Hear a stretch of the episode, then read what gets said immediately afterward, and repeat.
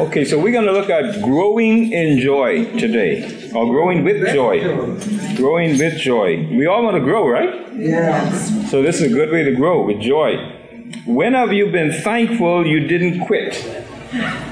When have you been thankful that you were doing something and you didn't quit? It finally paid off. Anybody could remember an experience like that? Something that you were engaged in, something you were involved in, and you really, you really felt like quitting, but you didn't quit, and eventually it paid off. Learning to drive. Huh? Learning to drive. Learning to drive. Okay. okay. Taking too long, and then he said, "You just give up." Hmm. Okay. Anyone else? I think your studies, like whatever you've studied to do, you know, you you finally finished your course, so Mm. it's good when it's finished. Okay, studying. Studying something in particular. Okay, anyone else? You were glad you didn't quit. Okay, let's look at um, Bible Meets Life on page 106.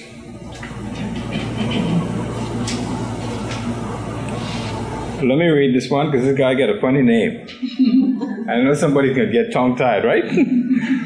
I'm going to just call him Kef. All right? Running a marathon is a grueling task in any year, but the 36,000 plus runners who competed in the 2014 Boston Marathon carried some extra, something extra. The emotion of running that historic event the year after it was marred by tragedy in 2013 when two terrorist bombs killed three people and injured 260 others. Meb Keflezig, Meb Kef, no, you you say Clef, Kef, was one, was one of those competitors in 2014. As he ran, he had the names of the previous runners' victims written on his bib. That's the thing that they have their number on. Incredibly, Kef not only finished the race, he won. In fact, he became the first American to win in 29 years. And at age 38, he was the oldest person to win in over 80 years. He crossed the finish line. As he crossed the finish line, people in the crowd chanted, USA! Kef lifted his hands upward with joy and triumph. His hard work and endurance paid off. In Philippians 3, Paul used the analogy of running a race to capture his passionate, all consuming desire to pursue Christ. The apostle's desire to run hard after his Savior is a great example of how we can strive to become more and more like Jesus. As we've been hearing in that song today, right? Yes. Right on target. Be like it. What is the point of our lesson today? Day by day, I can become more and more like Jesus. Day by day, we can do what? Become more and more like Jesus. You believe that? Yes, we can. Has it happened in your life? Yes. Okay, we've all experienced that, so we can speak from experience that it happens. The more and more we live on this earth, we can become more like Jesus. Okay, let's look at the first passage on page 107, verses 1 to 12 of Philippians, verses 12 to 14, rather. Not oh. that I have already reached the goal or I'm already fully mature, but I make every effort to take hold of it because I also have been taken hold of by Christ Jesus.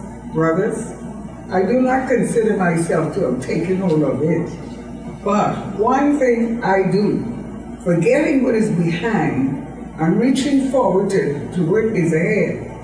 I pursue as my goal the prize promised by God's heavenly call in Christ Jesus. Okay, now look at that second question there. What experiences or encounters have helped you grow spiritually? What experience, experiences or encounters have helped you grow spiritually? We just heard about Paul's experience and how he want to grow. What about yours? What, what are some of the things that happened in your life that help you to grow spiritually? Uh, Brother Randy, I, I had a very, very, very close friend. When I say close friend, I mean a close friend. And the time had on that he was to the end of his rope and uh, he had quite a bit of wealth some extent. And one of the things that he said, and is this, it is too late now for me. I could have helped, but I did not help. And to realize the things that he did say, and to know the position that he was in, and he knew that he was looking at a very short time to be here on earth. It was the most sorrowful thing that you could even hear about. Mm. As a matter of fact, I regret that I even knew him. Mm. To hear what was saying, as I said earlier, to be on your back and knowing that you and you, you and you alone are there, and knowing that you have not helped other people, awful thing to be in. Mm. And therefore, I I am a free-handed person, but even so, I'm much more freer now than I ever was, because I realize that my day will come, and those words I do not want to repeat. Mm. And this person really died, Mm. not in a good stage Wow. that, that none of us would want to be in. Wow. That's a serious lesson to learn. Anybody else? Uh, not only experience, but encounters. We may have had an encounter with somebody that helped you grow spiritually. I, oh, when I was um, studying, I was in England, and you're far away from home, and you know your parents send you money and all of that, but you still have like that little bit of time when you're by yourself and stuff like that. And so I found I grew spiritually because I went through experiences with dealing with people who were not Christians, atheists, different types of people, and you're so far away from home. And I found um, that I grew spiritually because I went back to my source a lot of the times when I was going through things. When you didn't have your parents around, you don't have. My sister was there too, but she was in a different place. But um, you know what I mean? You basically on your own for the first time as like a young adult, and you're having to experience things for yourself because you're not in high school anymore. You're not going home every day after school, and you're with your parents. So I just found that I, I fell back a lot on the principles that I had learned at Kingsway. And I found that, you know, they really kicked in when I needed them because you're you're you're there, you're with other students or whatever, but you go back to your room and you're on your own. You're studying, you don't know how you're gonna get through some of these things that you're doing. And you have different experiences. So I, I found I definitely grew during that period. I had to grow because, you know, you're on your own basically for Yeah, the first yeah. time. Amen. All right. I, I remember an encounter I had with uh, a young man. I when I worked at for Royal Bank of Canada, um, one of the jobs that I had was um, being a part of the representing my bank as part of the Clearing Banks Association. What it was is whenever you go to the bank and you deposit a check and it's not on that particular bank, the bank would cash your check even though it's not your check. And you well, how come they can do that? Well, they have an association called the Clearing Banks Association and they exchange their checks. And so the place that they do is the clearing house at the central bank. They have a boardroom there, and all the banks had a representative that came there every single morning of the week, 365 days a year, and they would come with these batches of checks that their banks cash, and they would exchange it, and central bank had an account where all of the banks uh, would, would, would process. And, uh, and I met this young man there who, was, uh, who worked at Barclays Bank. And uh, he and I struck up a, a relationship, and it went on. To, uh, it, uh, I found out he was from a sister assembly of our, of our group of churches. Never knew him, knew him before. And it turns out that we became very close friends, and uh, he was a believer. I was a believer, and uh, we complemented each other in our Christian walk. He eventually became my best friend, and my my my he married my, one of my sisters, and so he became my brother-in-law. All right, I became his best man at his wedding, and uh, and we've had many, many experiences, spiritual experiences together, where we, you know, the Bible says when you when others weep, weep with them. Well, we sat down, we wept together, we laughed together, we we, we, we had a lot of experience in answered prayer together, and so that was a unique encounter that for me that really helped me to grow in my spiritual walk uh, with the Lord. Okay, let's look at the paragraphs beneath that verse. Paul, the great apostle, knew he wasn't perfect. He had progressed in his walk with Christ, but he wasn't content to stay there. So he pressed forward, making every effort to take hold of it, reaching forward to what is ahead, and pursuing as my goal the prize, the prize promised by God's heavenly call in Christ Jesus. Notice Paul's use of both forgetting and reaching forward. We can let go of the past when, it, when it's forgiven in Christ. Paul had pers- persecuted Christians, some even to death, but he was forgiven. He simply let go of the past, and so should we. We should forget past failures. It's only after we've been forgiven and sought to make wrongs right that we can forget our transgressions and run forward. Yet we must not dwell in the past. We must not let Satan accuse us when Christ has forgiven us. Forget past achievements. Paul occasionally recounted some of his ministry achievements, but he didn't use past victories as an excuse to, show, to slow down in the present. In the same way, we should be grateful to God for all his blessings and benefits. But we are not to use yesterday's struggles or victories as excuses to live complacently today. Okay, next page. what about the future? How do we reach forward and pursue God's prize? Hear the simplicity of Paul's words one thing I do. Paul's one thing with Jesus. He was wholly captivated by the gospel in verse 12. He wrote, I also have been taken hold of by Christ Jesus. In verse 14, he described God's heavenly call in Christ Jesus. Another beautiful statement about God's grace in salvation. Paul never lost the wonder of the gospel, nor should we.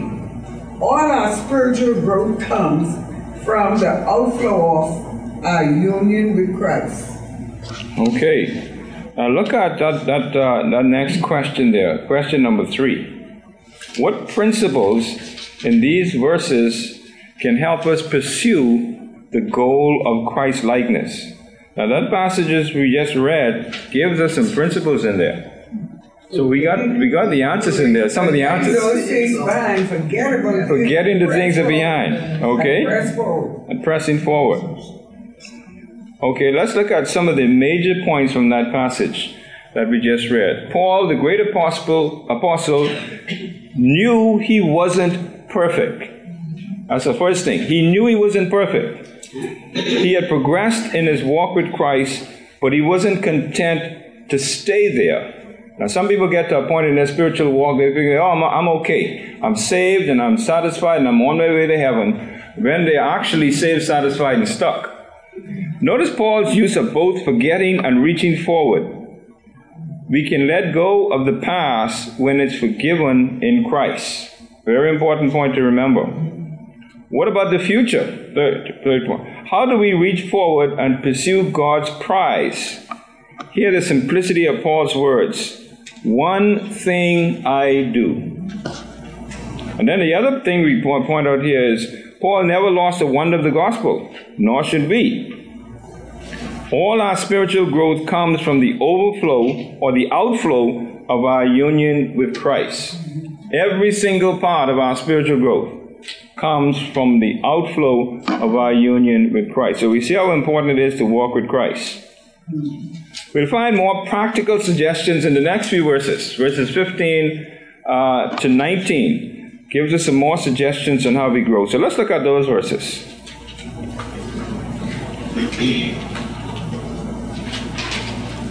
Therefore, all of you who are mature should think this way.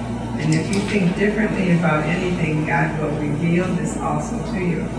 In any case, you should live up to whatever truth we have attained. Join in imitating me, brothers, and observe those who live accordingly to the example you have in us. For I have often told you, and now say again with tears, that many live as enemies of, the cross of Christ. Their end is destruction. Their God is their stomach. Their glory is in their shame. They have focused on earthly things. Okay, let's look at the paragraphs beneath that. Paul knew that who we choose to follow is important. He told the Corinthians to follow his example just as he followed Jesus. And we see, we see a reference to that in 1 Corinthians chapter 11, verse 1. Someone turn to that verse, please, and read it. 1 Corinthians chapter 11, verse 1.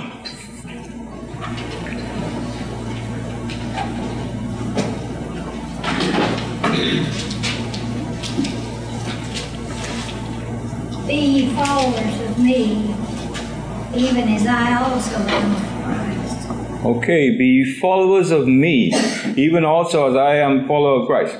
That's something that we can tell others to do if we're doing it. Yeah. Okay, here he highlighted the same theme as he instructed the Philippians in how to grow up spiritually. First, Paul encouraged Christians to adopt his outlook and values. He included himself in the phrase, we should live up to whatever truth we have attained. Second, Paul instructed the Philippians to observe those who live according to the example you have in us. Faithful examples included those who lived out the values Paul wrote about, such as putting the needs of others ahead of their own. We have another reference there. Not grumbling or complaining, and then pouring out, uh, are pouring out their lives for the, for the cause of the, of the gospel. Another reference to that there. It's essential not only that we hear sound teaching, but that we also observe sound teaching through the lives of others. In the same way, we should aspire to be faithful, faithful examples for others. If we a person say, Boy, if he's a Christian, I don't want to be one. Why do you think they say that? Because you're not being the kind of example you're supposed to be. So, in the same way, we should aspire to be faithful example for others. We don't need a position to influence people by our example. We are already examples to our children, our neighbors, and our co workers. Don't you get ashamed sometimes when you see how another believer behaves in the presence of others? Yes. Well, I could tell you some stories, but we don't have the time. we don't have the time. In Philippians 3 18 to 19, Paul offered several examples we should avoid following. He called them enemies of the cross of Christ. Such people appear to profess some sort of Christian faith, but in reality, they are pretenders, and that makes them deceivers. Enemies of the cross don't boast of what Jesus has done for them. Instead, they glory in their own abilities and accomplishments. Their actions aren't consistent with their professions. And because their professions are false, Paul said their end is destruction. Such pretenders are known for a particular set of values, all of which conflict with Christian holiness. Their God is their stomach. That is, they serve lustful appetites and seek to please self. They become a law unto themselves. And then, secondly, they glo- their glory is in their shame. They show off things for which they should be ashamed. And then, thirdly, they are focused on earthly things. In other words, they get excited about worldly things and are unable to focus on Christ, His cross, or His resurrection. Very interesting points that we need to observe, right? So keep them in mind. Question number four. How can we intentionally position ourselves to benefit from the example of others? How can we intentionally position ourselves to benefit from the example of others? We often have a, a, a situation where we see uh, a believer do something and we admire that believer because of what they do. That's a good example right there of how we can look at a person and intentionally determine to follow their example. Any others? You stay in the word. You hmm? could um, you can just try to focus on some of those examples as well. I mean, okay. sometimes we don't remember that. Okay, this thing happened to so and so, which is similar to what's happening to us now, because we don't know the word as well as we should. So maybe if we stay in the word or at least for me, if I mm-hmm. stay in the Word, I can draw on examples in there to say, okay, I'm going through this thing. It also happened to so and so in the Bible as well, and I can be, you know, encouraged by that. Okay. Okay. Somebody else over here? When I, yes, go ahead first. when I walk into Mother Sarai's house, that lady had a chair and a table in her front room, and only books, and everything in there was about Jesus. And when I walk in that house, I say, Lord, in my heart, I say, Lord, I want to do exactly what this woman did. She and she only talk about Jesus. And everything about her is Jesus. When I when I tell my sister, I say, I want her to meet this woman, I say, church. So they talk about Jesus, my sister says she crazy. Eh? Isn't that interesting? but she highlight point Jesus. Wow. And everything, and everybody who knows say the same thing. Brother Jason says, Sister Brandy, how you get to know her? She is something else. And that is what I want. Okay, Sister Beth? And that's uh, uh, what Sister Brenda has just said is what I was going to suggest stick around, get close to, find people, go out to coffee with them, join a Bible study, a prayer group, whatever. Be with people who you want to be like. You're going to be contagiously affecting each other towards growth in Jesus and the Word. And He really uses our fellowship to propel us forward and, and to put into action what we know in our heads but our, our friends in Christ can really uh, take us to greater levels and, and greater steps of faith and growth in Him. Amen. Okay? So intentionally, don't let it be an accident. Intentionally position yourself to benefit from the example of others. I remember as a child growing up home, there was this lady in the neighborhood, they used to call her Mother Tyler. Mm. And um, coming from school, we used to stop by her. She was always on the porch, and she's always giving out tracts mm. and telling you about the word of God. Okay, good. So those are the persons that you want to use as examples uh, to follow, but do it intentionally. Look at the life of that individual and say, boy, you know, they're following Jesus Christ. I want to be a follower just like that person. I want to say something before mm-hmm. uh, at that time, I had a car garage, and that was my, I used that full of straw. And when I walk from that house, I tell the children, get these straw here. This is going to be a prayer room. and, and Pastor Russell dedicated my room and made this up with mm. And I tell my family, I'll never have a house without a prayer room. Amen. And when I was building my house, I wanted wood in, in all through the house. Frankie said, you can't afford wood all through the house. But I'll put it in the prayer room because I know that's where you're going to spend most of your time. and that's the only room we put a word in. But okay. I can tell you, she did something for me. And I pray that my life would be with this brother. She did it for me. You know, my, I was talking about my best friend Jeff. Every time we talk, every time we get together, uh, we would spend hours and hours and hours, and time doesn't matter. But one of the things that he always mentioned to me, he says, Boy, you know, um, a part of my life was changed because of something that you said in a sermon that you preached at my church one time. I never, I never knew that. I never realized. But every time we get into a conversation, he would say that he said, "My life was ordered by something you said in that sermon at my church." I was invited to speak at his church one time, and he, and his life changed. He just everything completely changed in his life, and he would often remind me of that.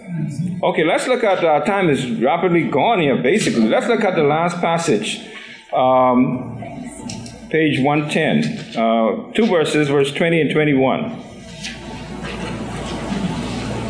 But our citizenship is in heaven, from which we also eagerly wait for a Savior, the Lord Jesus Christ. He will transform the body of our humble condition into likeness of his glorious body by the power that enables him to, to subject everything to himself. Okay, and the passage beneath Beginning in verse 20, Paul turned back to the mindset which we should have as disciples of Christ. Specifically, we're to live in light of our true citizenship, which is in heaven. As we grow in spiritual maturity, we realize that this world is not our home and that we won't reach our full maturity until we reach heaven. Certain things in this life cause us to groan within ourselves because we aren't there yet. And we have a reference there to Romans 8 22 23. We belong in heaven. For this reason, our values and lives as Christ followers should point to heaven. Through our lives here on earth, we can show others what the King is like and what his kingdom is like. Wouldn't it be great for people to observe the words and deeds of believers and say, You aren't from here, are you? Mm. There's more. Believers aren't just to live out heaven's values, we also should be awaiting heaven's Lord. We also eagerly wait for a Savior, the Lord Jesus Christ.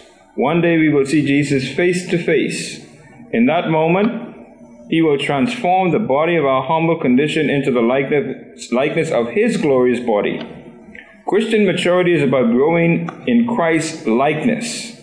Each day, as we follow Jesus, we have the opportunity to become more and more like Him. A process that will reach its climax when Christ appears. All this is Christ doing. He will transform us by the power that enables him to subject everything to himself. Jesus has authority over all things, including ourselves. When we see him, we won't regret pressing on to know him more and more in this life. We won't regret, regret living every day in view of our true citizenship. Each day is a chance to become more like Jesus. And each more like Jesus and each is another day closer to his return. So keep going. Keep running the race until you see him face to face. Now let's look quickly at the um, application for this on page 112. How will you press forward to be more like Jesus in the days to come? Consider the following Forget what is past. Can we do that? That sounds easy, right? but it's not so easy. Do you have something in your past you need to forget in order to run forward? Ask God to impress on you the richness of His grace and to give you strength to run today. And then, number two, see others as Jesus does. As you look at people in our culture who are not following Jesus, do you respond to them with anger, indifference, or do you weep? Pray daily for God to deepen your concern for those who are enemies of the cross. Eliminate sinful habits. Evaluate your life for any sinful habit that restrict you from maturing spiritually. Confess the sin and be aggressive. And the key word there is be aggressive. Be aggressive in removing this habit from your life. And then finally, you may not be able to run a marathon, let alone win one, but you can run the daily race as a disciple of Jesus. All you need to do is forget the past Focus on Christ and keep moving forward until the day your transformation is complete. That's our task. That's our marching orders. Amen? Amen. Father, we thank you for the, another day that you've been able to enlighten our hearts with how we can be more and more like you by growing with joy. Bless us now as we leave here. We pray for the service to follow and all those who will be participating, especially our man servant as he brings the word. Get glory for yourself, we pray. In Jesus' name, and all God's people said, Amen. Amen.